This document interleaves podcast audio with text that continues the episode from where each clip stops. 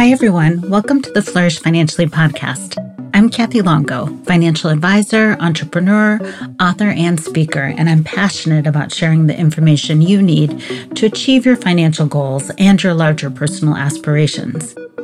In honor of the two year anniversary of this podcast, I'm bringing back some of my favorite episodes with additional content added. I hope you'll listen to the episodes and find encouragement and motivation as you move forward to create a life where you can flourish.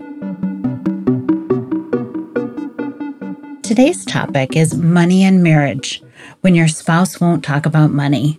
Marriage is a special life transition that many people experience more than once. No matter what your marriage looks like, having money conversations with your spouse can be complex. You each bring your own money story, values, and financial resources and obligations to the relationship, which can create complications. One way to head off financial turbulence in your relationship, however, is to commit to the marriage with eyes wide open. Ideally, here's what this looks like. You both communicate openly and honestly about exactly where you stand financially. Gather your financial history, including a summary of your assets, liabilities, income, spending, and credit history. Ask your partner to do the same and choose a time to review all of this information together with a commitment to openness and to asking questions of one another as needed. This first in depth conversation about finances will lay the foundation for your future money conversations and knowing where you both stand will ease potential financial tensions and misunderstandings. It's truly important step to take as you enter a marriage. However, if you're already married, it's not too late to have this conversation. Taking the time to get on the same page as your spouse with your household finances is always a positive step, and one that I encourage all married couples to take, even if they're far past the newlywed stage. Now, the steps work well when both spouses are willing to tackle money topics together. But you may be wondering what should I do if my spouse refuses to communicate about money? I wrote an article about this topic recently, which you'll find linked in the show notes for this podcast, but I want to review a few important points. When there's money tension in a relationship, there's bound to be a root cause. Your spouse or partner might have underlying fears or anxieties about money that may be haunted by past failures, feel they lack financial skills or knowledge, or even be hiding a financial secret. If money matters typically lead to disagreements, it might simply be a conflict avoidance measure. The first step to overcoming this challenge is to think seriously about what may be happening below the surface. Then approach your spouse in a non accusatory way to ask questions about their reluctance.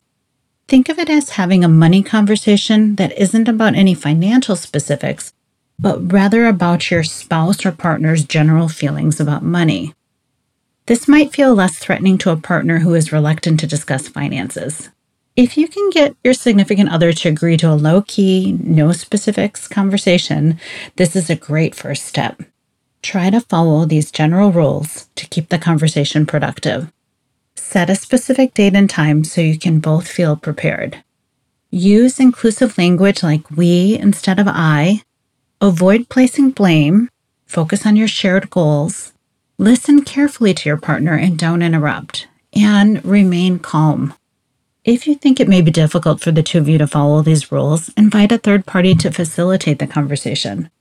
If you suspect you and your spouse have different ideas about spending and saving, organizing a budget, utilizing credit cards, or any number of other financial matters, remember that this is very common in relationships. And you don't have to have identical money values, habits, or goals to be successful. As you move forward in your discussion, highlight the team dynamic you're looking for. The truly important ingredient is a willingness to come together as a team as you listen to your spouse's thoughts and feelings about finances Respond in ways that position the two of you as a team rather than in opposition to one another. Don't play the blame game and don't focus on past mistakes. If this first conversation goes well, you and your spouse can slowly build upon it over time. Of course, it can be quite frustrating to feel like the financial part of your relationship is one sided. After all, money impacts every other facet of our lives, meaning your ongoing frustration can bleed into other areas of the relationship too. Just remember that one productive, team oriented conversation can jumpstart some forward momentum, so don't give up. For more tips on navigating a spouse who doesn't communicate about money, click the link in the show notes for my full article. And if you'd like to hear more tips about financial communication, check out episode 36 of this podcast, The Money Conversations You Should Be Having, also linked for you in the show notes. I hope you found today's episode helpful. If you did, please share it with a friend. You can also help more people find this episode by leaving a rating and review on Apple Podcasts.